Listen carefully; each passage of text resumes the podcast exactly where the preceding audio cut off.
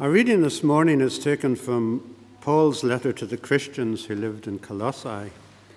In uh, chapter 2, starting at verse 6, he tells us about the freedom from human regulations through life with Christ. So then, just as you received Christ Jesus as Lord, continue to live in him, rooted and built up in him, strengthened in the faith as you were taught, and overflowing with thankfulness. See to it that no one takes you captive through hollow and deceptive philosophy, which depends on human tradition and the basic principles of this world rather than on Christ.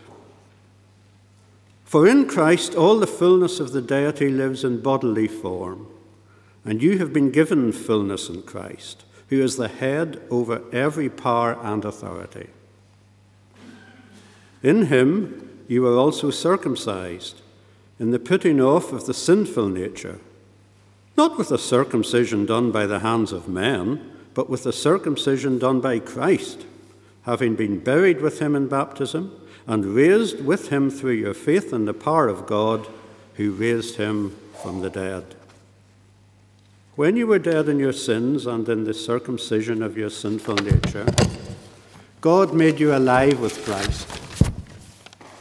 He forgave us all our sins, having cancelled the written code with its regulations that was against us and that stood opposed to us. He took it away, nailing it to the cross.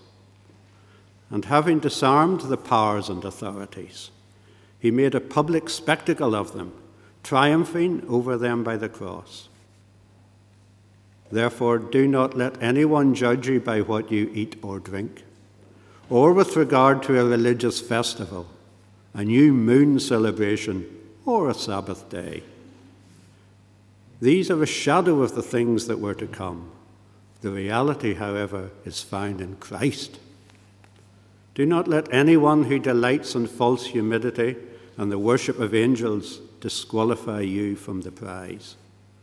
Such a person goes into great detail about what he has seen, and his unspiritual mind puffs him up with idle notions.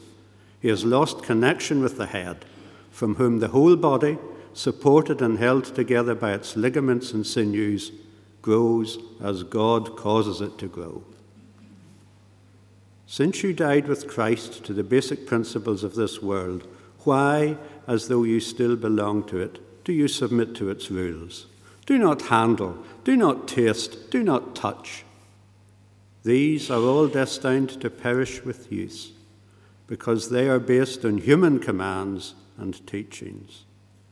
Such regulations indeed have an appearance of wisdom, with their self imposed worship, their false humility, and their harsh treatment of the body. But they lack any value in restraining sensual indulgence. Amen.